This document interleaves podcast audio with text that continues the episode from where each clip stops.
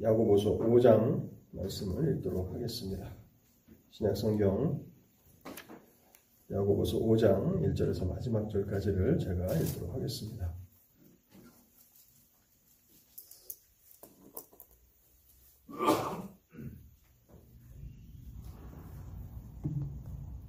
신약 성경 375쪽 야고보서 5장 말씀을 읽도록 하겠습니다.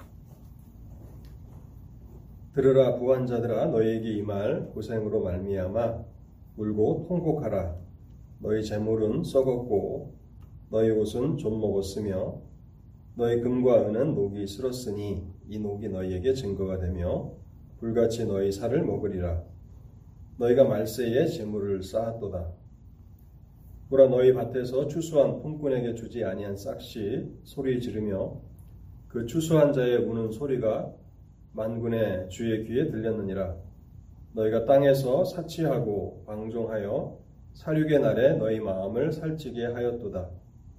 너희는 의인을 정죄하고 죽였으나 그는 너희에게 대항하지 아니하였느니라. 그러므로 형제들아 주께서 강림하시기까지 길이 참으라. 보라 농부가 땅에서 나는 귀한 열매를 바라고 길이 참아 이른 비와 늦은 비를 기다리나니 너희도 길이 참고 마음을 굳건하게 하라. 주의 강림이 가까우니라. 형제들아 서로 원망하지 말라. 그리하여야 심판을 면하리라. 보라 심판주가 문 밖에 서 계시니라. 형제들아 주의 이름으로 말한 선지자들을 고난과 오래 참음의 본으로 삼으라. 보라 인내하는 자를 우리가 복되다 하나니 너희가 욥의 인내를 들었고 주께서 주신 결말을 보았거니와 주는 가장 자비하시고 국률이 여기시는 이신이라. 내 형제들아 무엇보다도 맹세하지 말지니 하늘로나 땅으로나 아무 다른 것으로도 맹세하지 말고 오직 너희가 그렇다고 생각하는 것은 그렇다 하고 아니라고 생각하는 것은 아니라 하여 정죄 받음을 면하라. 너희 중에 고난 당하는 자가 있느냐? 그는 기도할 것이요. 즐거워하는 자가 있느냐? 그는 찬송할지니라 너희 중에 병든 자가 있느냐? 그는 교회 장로들을 청할 것이요. 그들은 주의 이름으로 기름을 바르며 그를 위하여 기도할지니라. 믿음의 기도는 병든 자를 구원하리니 주께서 그를 일으키시리라. 혹시 죄를 범하였을지라도 사하심을 받으리라. 그러므로 너희 죄를 서로 고백하며 병이 낫기를 위하여 서로 기도하라. 의인의 간구는 역사하는 힘이 크민이라. 엘리야는 우리와 성정이 같은 사람이로되 그가 비 오지 않기를 간절히 기도한즉 3년 6개월 동안 땅에 비가 오지 아니하고 다시 기도하니 하늘이 비를 주고 땅이 열매를 맺었느니라. 내 형제들아 너희 중에 미혹되어 진리를 떠난 자를 누가 돌아서게 하면 너희가 알 것은 죄인을 미혹된 길에서 돌아서게 하는 자가 그의 영혼을 사망에서 구원할 것이며 허다한 죄를 덮을 것임이라. 아멘. 하나님의 은혜를 구하면서 먼저 기도하도록 하겠습니다. 자비로우신 하나님 감사합니다. 이날은 주께서 정하신 날이요 하나님을 예배하는 날로서 저에게 허락해 주신 특별한 날입니다. 우리의 삶의 모든 시간이 하나님 것이지만은 특별히 이 날을 거룩하게 구별하셔서 하나님을 예배하게 하셨사오니 하나님의 말씀을 기억하고 사랑하는 백성들 함께 모여 하나님을 예배하며 나아갑니다. 하나님 약속하신 하나님의 임재하심을 저희들 가운데 허락하여 주시옵소서. 이곳에 오셔서 저희의 마음을 주관하여 주시고 그래서 하나님의 말씀을 잘 알아듣게 하옵시고 말씀을 들을 뿐만 아니라 들은 말씀대로 살아가는 성숙한 믿음의 사람들로 변화시켜 주시옵소서. 하나님 오늘도 부족한 자가 하나님의 말씀을 들고자 전하고자 단에 섰습니다. 긍휼히 여겨 주시옵시고 하나님의 말씀의 은혜와 능력을 더하여 주시고 또 담대함을 허락해 주실 때에 주의 진리를 온전히 드러내게 하옵소서. 이 시간에도 사탄 마귀 사랑하는 성도들의 마음과 생각을 혼란케 하지 못하도록 성령께서 주관하여 주셔서 우리 모두가 하나님의 말씀을 듣고 깨달고 그 말씀을 행하는 존귀한 믿음의 길로 나아가도록 저희를 인도하여 주옵소서. 이 모든 말씀 우리 주님 예수 그리스도의 이름으로 기도하옵나이다. 아멘. 우리는 벌써 야고보서의 마지막 장을 함께 살펴보게 되었습니다. 야고보서는 믿음으로 인해서 고난에 직면해 있는 성도들을 위해서 쓰여진 편지입니다. 예루살렘 교회에 복음으로 인한 박해가 일어났고 그 박해를 피해서 예루살렘 성도들은 여러 곳으로 흩어져야만 했습니다.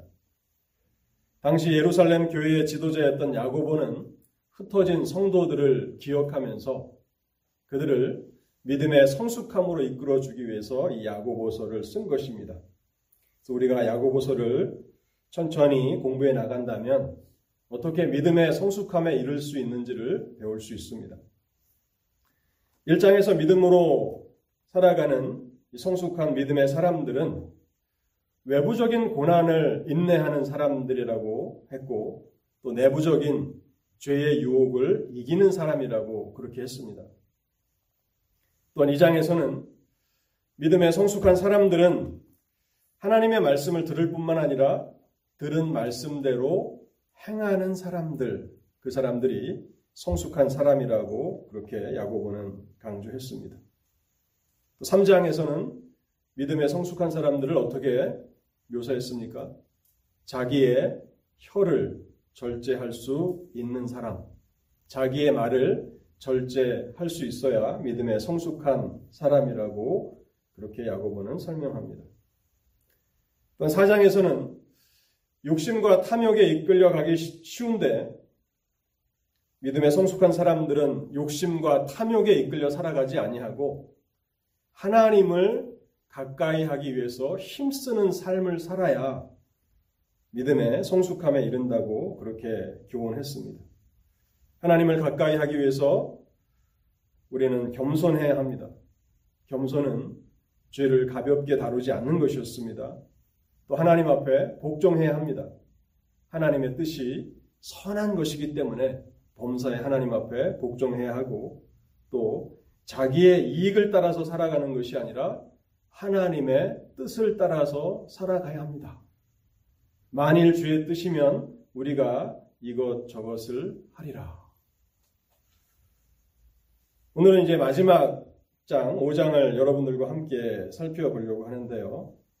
야고보가 믿음의 성숙한 사람을 5장에서는 기도의 사람이라고 그렇게 말하고 있습니다. 그래서 이 마지막 5장에는 기도에 대한 많은 교훈들이 나와 있습니다. 저는 오늘 여러분들과 함께 야고보서 5장을 생각해 보도록 하겠습니다. 1절부터 6절까지 그리고 7절에서 마지막 절까지 이렇게 크게 두 부분으로 이 야고보서 5장은 나뉘는데요. 1절부터 6절까지는 자기를 위해서 재물을 쌓는 삶에 대해서 경고하면서 자기를 위해서 재물을 쌓으려고 살아가지 말고 하나님의 선한 청지기가 되라는 그런 교훈을 주고 있습니다. 성경은 부유함 자체를 죄라고 정의하지는 않습니다. 성경에는 경건한 부자들도 있기 때문에 그렇습니다. 아브라함이 그랬고 또 우리 주님 예수님의 장례를 준비했던 아리마대 사람 요셉도 부자였습니다.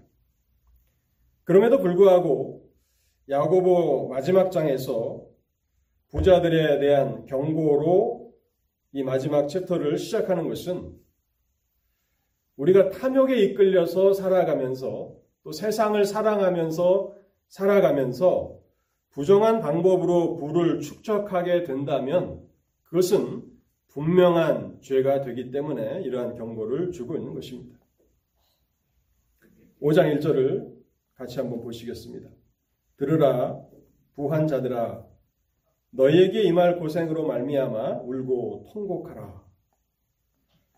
탐욕에 이끌리는 것이 얼마나 무서운지 탐욕과 욕심에 이끌려 살아가면 4장에서는 싸움과 다툼에 휘말린다라고 경고했고요. 더 나아가 탐욕은 시기하게 되고 살인하게 되는 데까지 나아갈 수 있다고 그렇게 경고를 했습니다. 근데 5장에서는 이 탐욕을 가지면 부정한 방법으로 자기만을 위해서 부를 쌓고자 하는 그러한 삶으로 나아가게 된다는 것입니다. 정당한 방법으로 일하, 일하고 열심히 일해서 부를 쌓는 것이야 죄라고 할 수 없겠지만 자기만을 위해서 부를 쌓기 위해서 부정한 방법들, 국가에 마땅히 내야 되는 세금들을 탈세하고 또 종업원들에게 마땅히 줘야 되는 그 임금을 아주 어, 착복하고 그러한 방법으로 재물을 쌓아 나간다면 그것은 하나님 앞에 큰 죄악이 된다고 야고보서는 말씀하고 있는 것입니다. 4절 말씀에 보면요.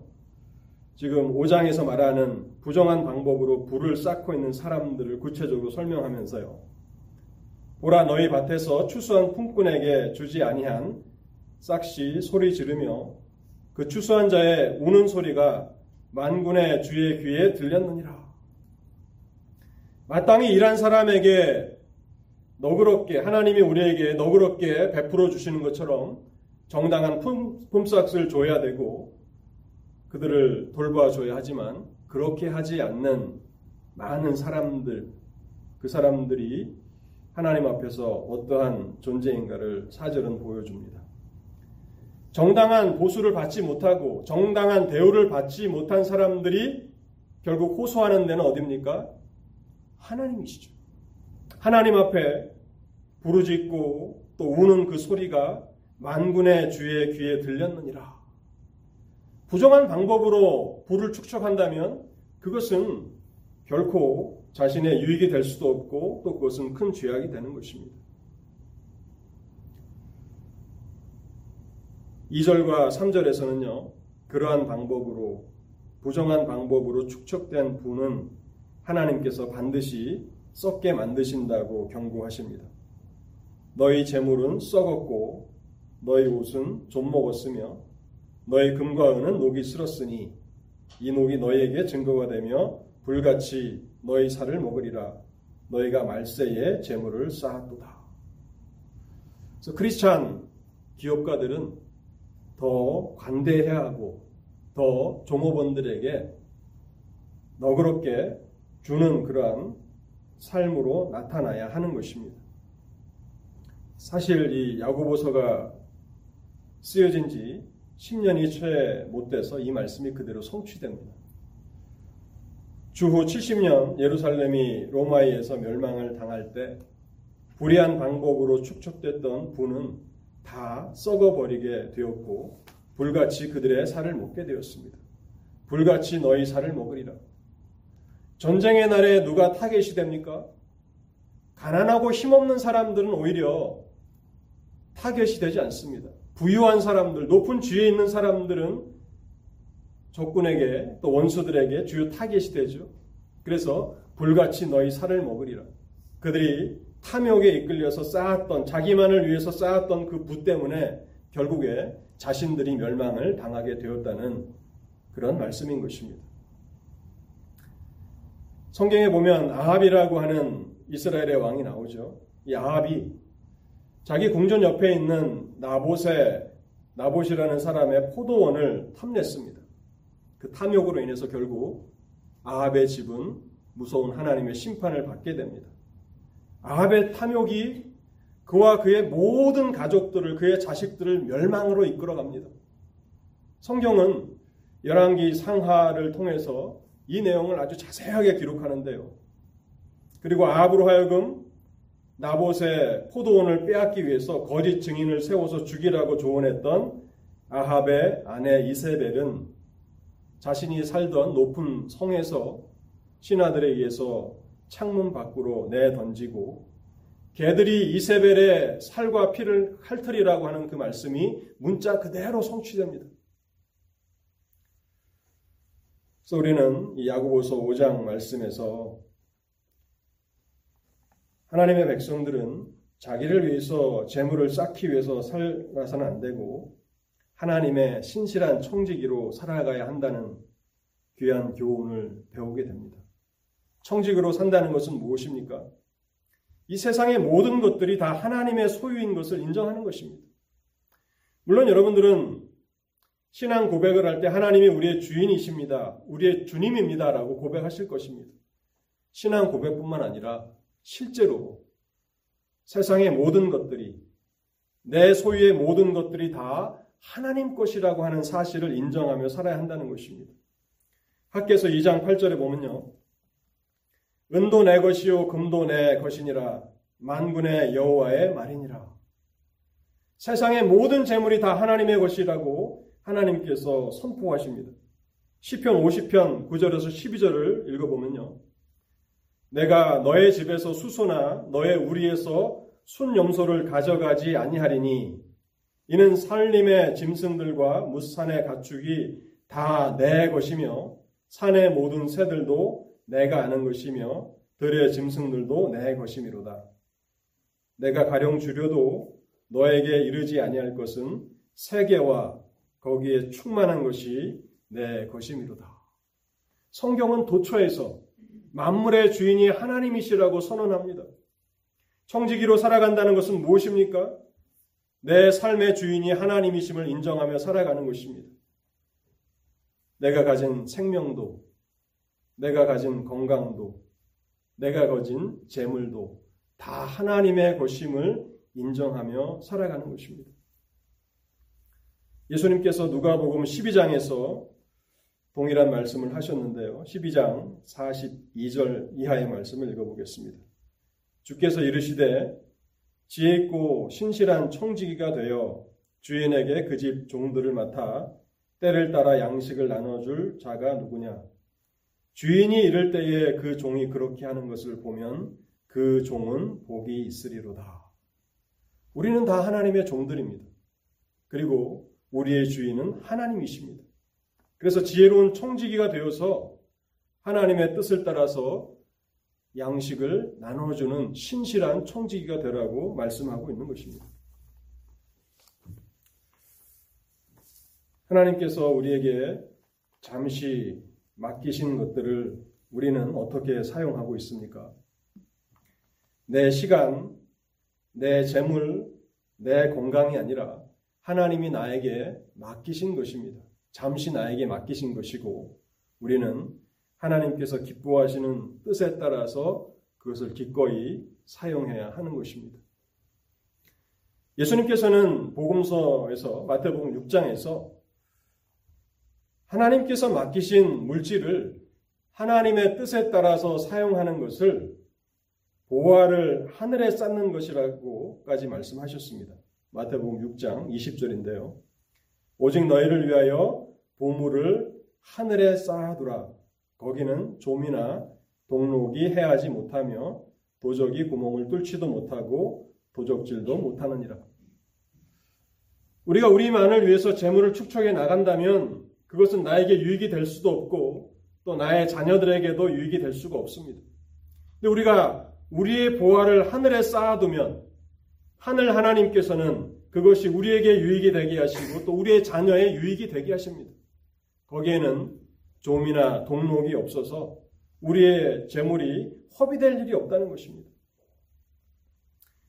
그런데 반면 많은 사람들이 야고보 시대의 많은 사람들이 또 오늘날에도 어, 크게 다르지 않을 것입니다. 하나님께서 주신 물질로 사치하고 방탕한 삶을 살아가게 됩니다. 5절 말씀을 보시기 바랍니다. 너희가 땅에서 사치하고 방종하여 사륙의 날에 너희 마음을 살찌게 하였도다. 하나님이 나의 주인이심을 인정하지 않고 자신의 인생을, 자신의 물질을 자기의 유익과 즐거움만을 위해서 살아간다면 주님이 다시 재림하시는 그날은 심판의 날이 될 것이라 사륙의 날이 될 것이라고 말씀하는 것입니다. 우리가 지난주에 아멘 주 예수여 오시옵소서라고 말씀한 것은 하나님을 우리의 주인으로 인정하는 성도들의 고백인 것입니다. 내 삶의 주인이 내 시간에, 내 물질에, 내 건강의 주인이 하나님이심을 인정하는 사람들이 아멘 주 예수의 오시옵소서라고 고백하는 것입니다. 그런데 삶에서는 하나님을 자신의 주인으로 삼지 않는다면 그날은 사륙의 날이 될 것이라 심판의 날이 될 것이라고 그렇게 말씀하고 있는 것입니다. 사랑하는 성도 여러분, 우리는 하나님의 총지기로 살아가고 있습니까? 하나님이 보실 때 잘하였다, 충성된 종아, 내가 너에게 맡긴 것들을 지혜롭게 사용하고 있구나 라고 말씀하시는 그 삶을 우리는 살아가고 있습니까? 오늘 이 말씀 앞에서 우리의 삶의 방향을 다시 한번 점검해 보실 수 있기를 바랍니다. 이제 7절부터 마지막 20절까지에서 주시는 교훈을 생각해 보려고 하는데요. 마지막 야고보서가 우리에게 주시는 그 교훈은 고난 가운데 인내하며 기도의 사람이 되라는 말씀입니다. 고난 가운데 인내하면서 기도의 사람이 되라 하는 것이 야고보서를 통해서 하나님께서 우리에게 교훈하시는 진리의 말씀입니다. 사실 사장에서도 기도에 관한 교훈을 주셨는데요. 사장에서는 기도하지 않고 살아가는 삶의 심각한 문제를 지적했고 또 기도한다 할지라도 정욕으로 쓰려고 잘못 기도하는 그 정욕으로 기도하는 것을 말씀했습니다. 4장 2절과 3절인데요. 너희가 얻지 못함은 구하지 아니하기 때문이요. 구하여도 얻지 못함은 정욕으로 쓰려고 잘못 구하기 때문이라.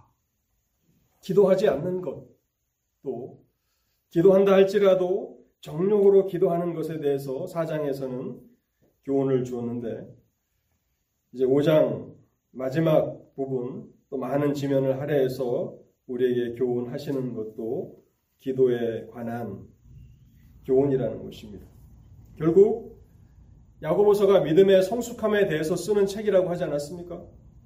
믿음의 성숙함을 이루기 위해서 가장 중요한 것이 무엇인가? 그것은 우리 각자가 기도의 사람이 되는 것입니다. 기도는요, 한 사람의 믿음의 성숙함을 측정하는 저울입니다. 그래서 우리가 우리의 믿음을 어떻게 측정할 수 있는가? 우리의 기도의 삶을 보면 되는 것입니다. 우리가 작년보다도 더 기도하며 살아가고 있는가? 또 10년 전보다도 더 기도하며 살아가고 있는가? 그것이 우리가 믿음의 성숙함으로 나아가고 있는지 아니면 믿음이 퇴보되고 있는지를 우리에게 가르쳐 주는 방향계가 된다는 것입니다. 저는 이 본문 자체를 어, 상세하게 다 설명할 만한 그러한 시간은 없지만 그래서 어, 간략적으로 이렇게 계략적으로만 말씀을 드리겠습니다. 13절부터 16절까지를 제가 읽어볼 텐데요. 기도라는 단어가 얼마나 많이 나오는지를 한번 보시기 바랍니다. 너희 중에 고난당하는 자가 있느냐? 그는 기도할 것이요. 14절입니다. 너희 중에 병든 자가 있느냐? 그는 교회 장로들을 청할 것이요. 그들은 주의 이름으로 기름을 바르며 그를 위하여 기도할지니라. 15절입니다. 믿음의 기도는 병든 자를 구원하리니 주께서 그를 일으키시리라. 16절입니다.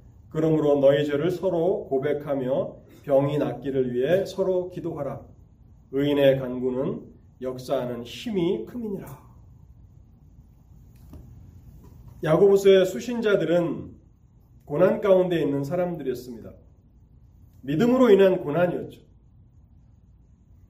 예수 그리스도를 믿는 그 믿음 때문에 그들은 자신의 삶의 터전을 떠나와야 했습니다. 유대 교인으로 남아 있었다면 예루살렘에서 박해를 받을 일이 없었지만 예수는 나의 주님이십니다. 예수는 나의 하나님이십니다. 예수는 그리스도이십니다라고 하는 그 신앙 고백 때문에 예루살렘에서 박해를 받았고 그래서 집과 재산을 잃어버리고 사, 사업의 터전을 잃어버리고 여러 곳으로 흩어져서 정치적인 박해, 경제적인 박해, 육체적인 박해에 직면해야 했던 사람들입니다. 디모데전서 3장 12절에 보면 이런 말씀이 있습니다. 무릇 그리스도 예수 안에서 경건하게 살고자 하는 살고자 하는 자는 핍박을 받으리라. 예수를 제대로 믿으려고 하지 않았다면 예수가 그리스도시라고 주장하지 않았다면 예수가 나의 주님이라고 주장하지 않았다면 이 사람들은 예루살렘에서 잠시 동안이지만 평안하게 설 수 있었을 것입니다. 그런데 그들은 믿음으로 인한 고난을 지금 받고 있는 것입니다. 그 성도들을 위해서 야고보가 권면합니다. 고난을 끝까지 인내하면서 하나님 앞에 기도하라는 것입니다.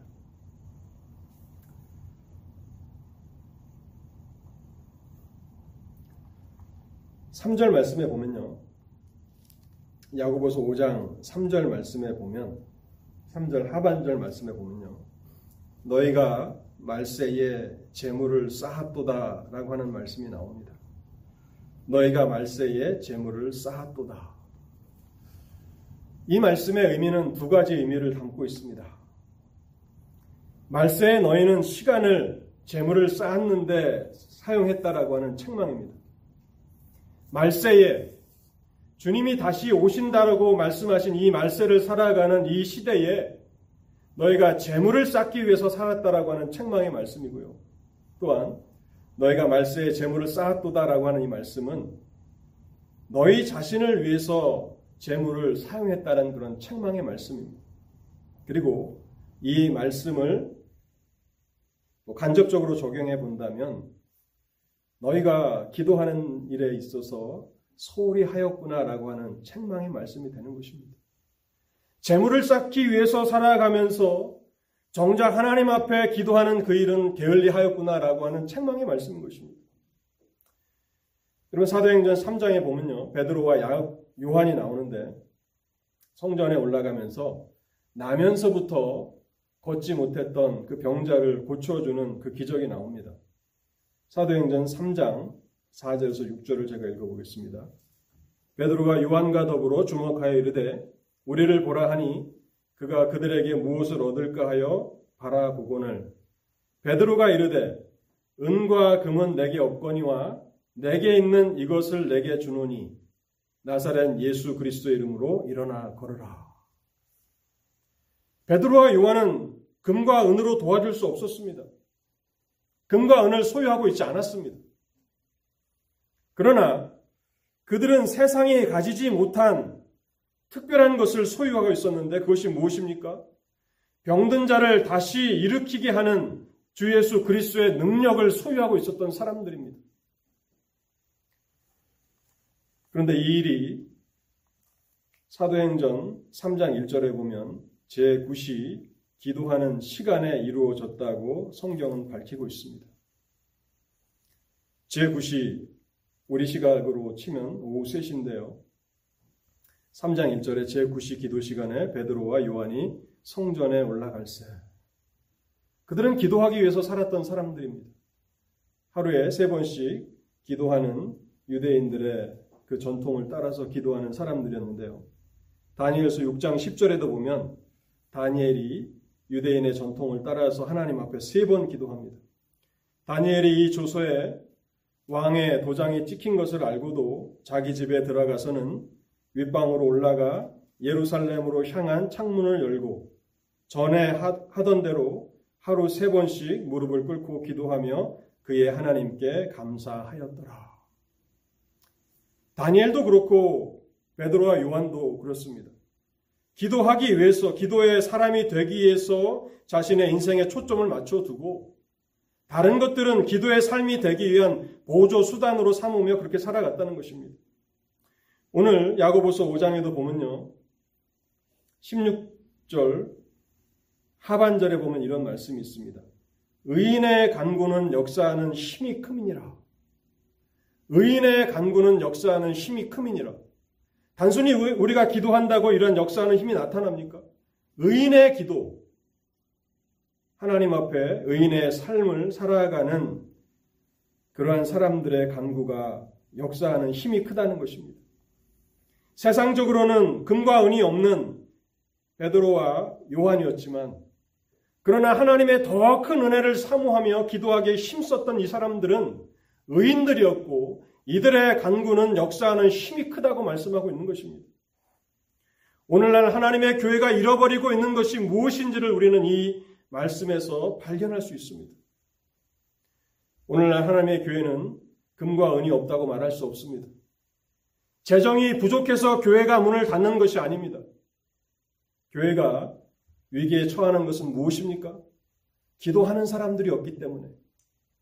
금과 은은 소유하고 있지만 그러나 나사렛 예수 그리스도의 이름으로 일어나 걸으라고 하는 그 능력을 잃어버렸기 때문에 하나님의 교회는 오늘 이 시대 하나님의 교회들은 세상을 이기지 못하고 하나님의 나라는 더 확장되지 못하고 오히려 새 속에 물들어 그렇게 연약한 모습으로 미약한 모습으로 존재하고 있는 것입니다.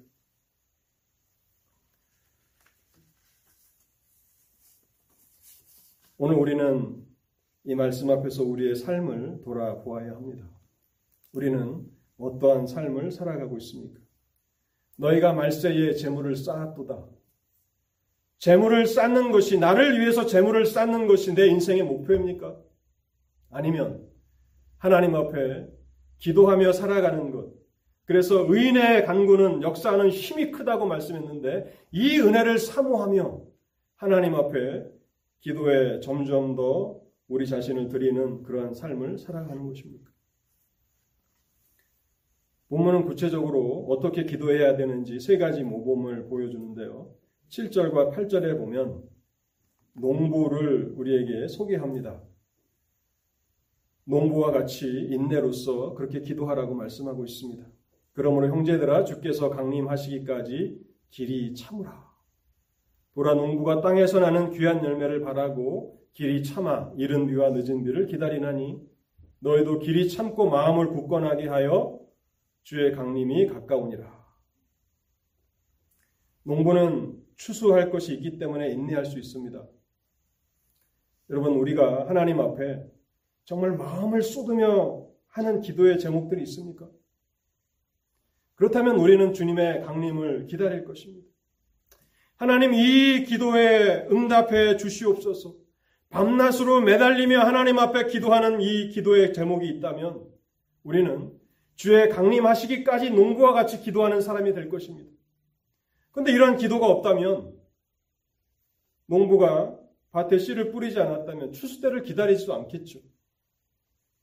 우리는 하나님 앞에서 기도의 씨를 뿌리고 있는가를 생각해야 합니다. 그저 나와 나의 가족만이 아니라 오늘 본문에 보면요. 어떻게 기도해야 될 것인지를 구체적으로 말씀해 주시고 있는데요. 13절을 보시면 너희 중에 고난당하는 자가 있느냐? 그는 기도할 것이요. 고난당하는 자를 위해서 기도하라고 말씀하고 있습니다. 복음으로 인해서 고난을 당하는 자들을 위해서 기도하라는 것입니다. 14절을 보십시오. 너희 중에 병든 자가 있느냐? 그는 교회 장로들을 청할 것이요. 그들은 주의 이름으로 기름을 바르며 그를 위하여 기도할지니라. 병든 자가 있다면 장로들은 그를 위해서 기름을 바르며 그를 위해서 기도해야 된다고 말하고 있는 것입니다. 단순히 의사들이 치료하기를 위해서 그렇게 의사에게 맡기는 것이 아니라 병든 자를 위해서 기도하라고 말씀하고 있습니다. 또 마지막 19절에 보시면요.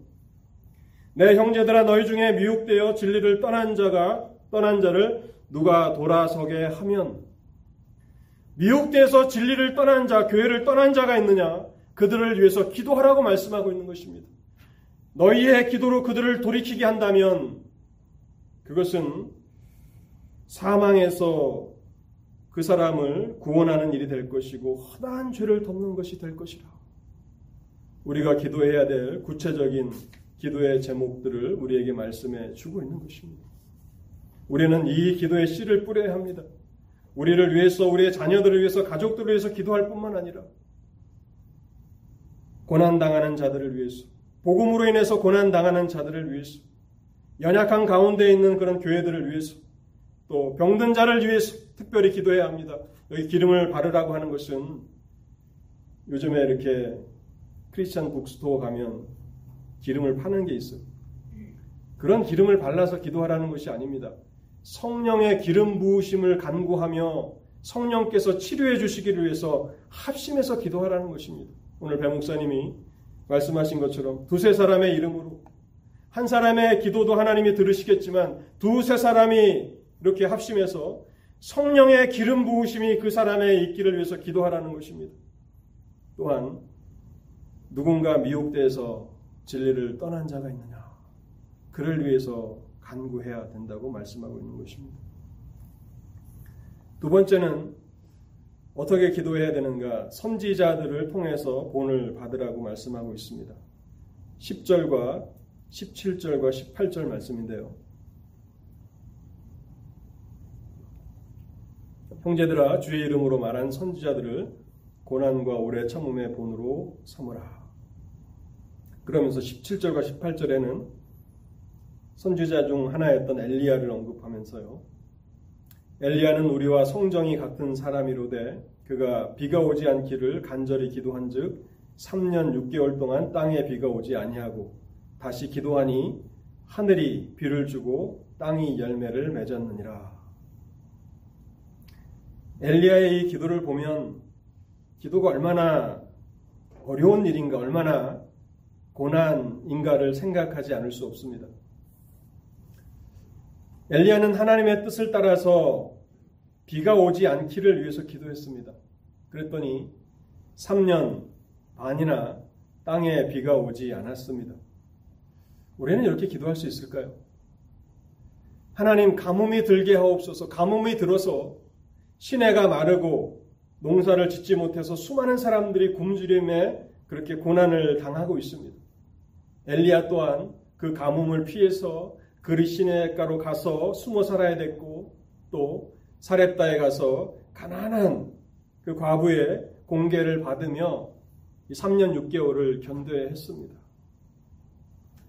이 기도 때문에 아합은 앞서서 제가 언급했던 그 아합이 엘리야를 찾아서 죽이려고 했습니다. 그래서 엘리야는 이스라엘 땅에서 숨어 살 수가 없었고 이방 나라로 도망을 가야 했습니다. 사람들은 엘리야를 미워했습니다. 땅에 비가 오지 않기를 위해서 기도한 선지자를 누가 환영하겠습니까? 이것이 기도입니다. 이것이 하나님의 뜻을 따라서 행하는 기도입니다. 엘리야는 이 고통스러운 기도를 한 것입니다.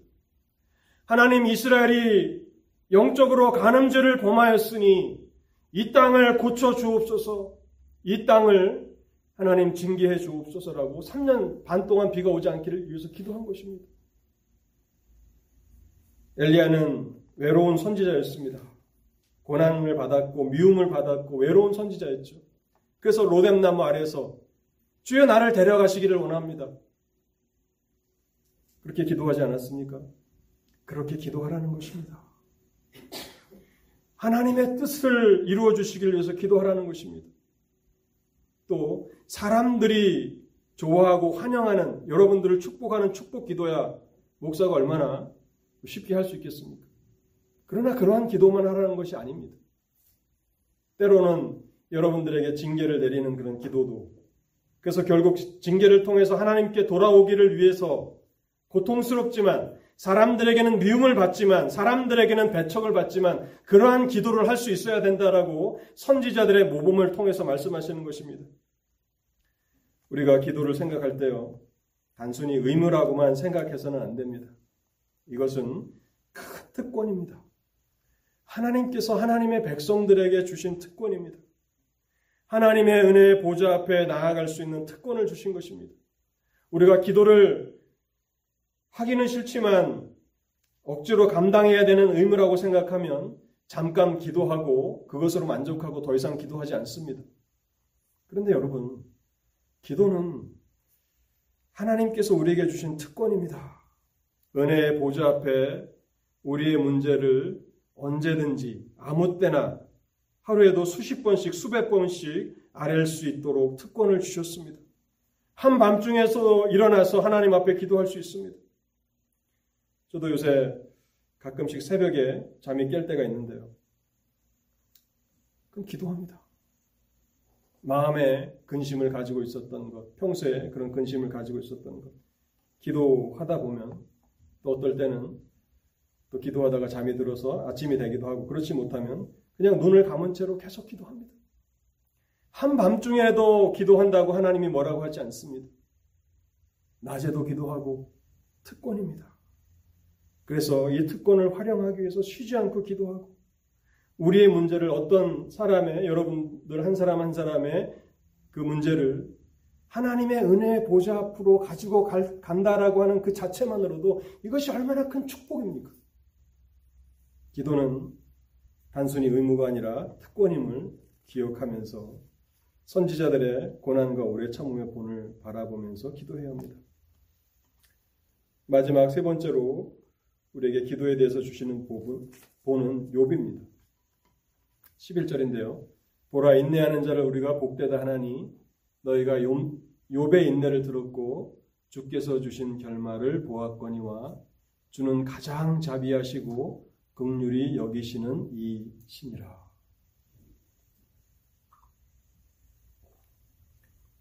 욥의 모범을 통해서 우리가 배워야 하는 것은요. 적대적인 환경을 인내하며 끝까지 기도하는 것입니다. 욥은 인내의 모범이라고 할 만한 인물입니다. 그는 하나님의 섭리 안에서 그의 모든 소유를 다 잃어버렸습니다. 또 자신의 건강도 잃어버렸고 또 사랑하는 자녀들을 잃어버렸습니다. 더 마음에 아픈 것은 이 고난을 통해서 욥의 아내는 욥으로부터 완전히 돌아섭니다. 욥을 향해서 고난 가운데 있는 남편을 향해서 하나님을 욕하고 죽으라고 그렇게 말합니다. 또 그의 친구들은 어떻습니까? 욥을 대적했고 그가 위선자라고 하는 사실을 증명하기 위해서 그와 심한 논쟁을 벌이면서 그에게 많은 상처를 주었습니다. 사, 사탄은 욥이 이 고난 가운데서 하나님에 대한 믿음을 저버릴 것이라고 생각했지만 욥은 그렇지 않았습니다. 욥의 이 모범은 적대적인 환경을 극복하며 인내하며 기도하라는 것입니다. 왜 기도하는 사람의 삶이 그래? 라고 사람들이 박해합니다. 기도 열심히 한다며 왜 이렇게 가난해? 기도 이렇게 열심히 한다는데 왜 병이 들었어? 왜 기도 열심히 한다는데 자녀들은 이 모양이야? 많은 적대적인 환경들이 있을 수 있습니다. 그런데 우리는 욥을 바라보면서 인내하며 기도하라는 것입니다. 적대적인 환경으로 인해서 굴복하지 말고 끝까지 인내하면서 기도하라는 것입니다. 욥이 끝까지 인내할 수 있었던 그 비결이 무엇인지를 우리는 욥기 13장 3절에서 발견하게 되는데요. 욥기 13장 3절을 제가 읽어보겠습니다. 참으로 나는 전능자에게 말씀하려 하며 하나님과 변론하려 하노라. 환경이 적대적이지만 그래서 하나님이 하시는 일을 다 이해할 수는 없지만 하나님은 선하시고 하나님은 의로우시다라고 하는 확신을 그는 가지고 있습니다. 그래서 내가 마침내는 하나님 앞에 서게 될 것이고 이 육신, 이 가죽을 벗은 이후에는 하나님 앞에 설 텐데 그때 하나님 앞에 나의 사정을 아랠 것이라고 하는 소망이 있는 것입니다. 여러분 우리가 이 세상에서 불의한 일을 당할 때 이 세상의 법정은 우리의 소망이 되어야 합니다. 그래서 하나님께서 법관들에게 뇌물을 받지 말고 공정하게 판단하라고 여러 차례 경고하시고 말씀하신 것입니다. 정의로운 법정에서 누가 잘하고 누가 잘못했는지를 가릴 수 있는 법정이 있다면 억울한 일을 당해도 끝까지 참고 그 문제를 가지고 법정에 나아갈 것입니다. 그러면 의로운 재판장이 우리의 억울함을 풀어줄 것이라고 하는 소망이 있지 않습니까? 바로 요백에 하나님은 선하시고 공정하신 재판장이시라고 하는 확신이 있었던 것입니다. 그래서 친구들도 자신을 대적하고 아내조차도 자신을 자신에게서 멀리 돌아섰지만 욥은 끝까지 인내하며 하나님 앞에 기도했던 것입니다. 오늘 야고보서 5장 11절 말씀에도 보면요. 이런 말씀을 덧붙입니다.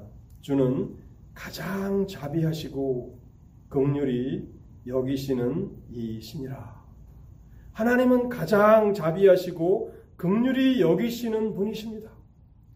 이 소망이 있기 때문에 우리는 적대적인 환경 가운데서도 우리가 기도한 대로 다 응답되지 않고 오히려 거꾸로 우리의 상황이 더 악화되고 더 이렇게 낙담할 만한 환경으로 그렇게 나락으로 떨어진다 할지라도 하나님이 자비하시고 또 극률이 풍성하신 하나님이시니 하나님께서 나의 문제를 온전히 해결해 주실 것이라고 하는 그런 소망으로 그렇게 기도할 수 있는 것입니다. 결론의 말씀을 드리도록 하겠습니다. 우리는 벌써 야고보서 마지막 장을 살펴보았습니다. 하나님은 그리스도 안에서 구속을 받은 우리 한 사람 한 사람을 믿음의 완전한 사람으로 만드시기를 원하십니다. 우리가 예수 그리스도께로 나아갈 때는 있는 모습 그대로 오라고 말씀하십니다. 그러나 하나님은 그리스도 안에서 우리를 우리가 처음 그리스도께로 나아갔던 그 모습 그대로 우리를 내버려 두기를 원치 않으십니다. 그 아들의 형상을 본받아서 성숙한 그리스도인으로 만들어 가시는 분이 하나님이십니다. 오늘 야고보서를 통해서 우리에게 주시는 이 말씀들을 잘 기억하십시오. 이미 우리가 다섯 번에 걸쳐서 말씀을 생각해 본 그 교훈들을 잘 기억하십시오. 그리고 우리는 무엇을 위해 살아가고 있는지를 돌아보십시오. 말세에 너희가 재물을 쌓았도다. 이것이 우리를 향한 책망이 되지 않기를 바랍니다. 선한 청지기가 되십시오. 또한 주님의 재림을 갈망하십시오. 주님께서 재림하시면 우리가 기도한 모든 것들은 완전하게 다 그 기도가 응답될 것입니다. 그날에 주실 영광을 바라보며 인내하며 기도의 삶을 살아가십시오. 그것이 믿음으로 믿음에 성숙한 사람들의 길입니다. 하나님께서 이 모든 은혜의 길로 우리 모두를 인도해 주시기 바랍니다. 같이 기도하시겠습니다.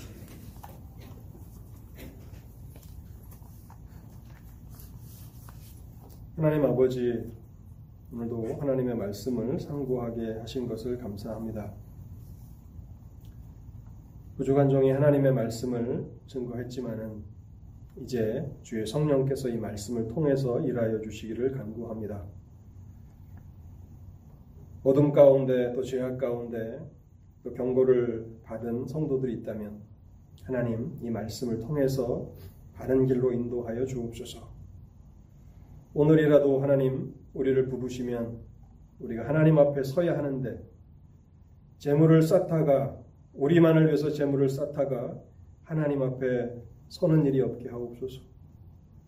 오히려 지혜로운 총지기가 되어서 하나님의 뜻을 따라서 하나님께서 주신 것들을 잘 사용하는 그러한 신실한 종들이 되어서 주님 우리를 보실 때 착하고 충성되다고 칭찬하시는 그러한 삶을 살아가도록 자비를 베풀어 주옵소서.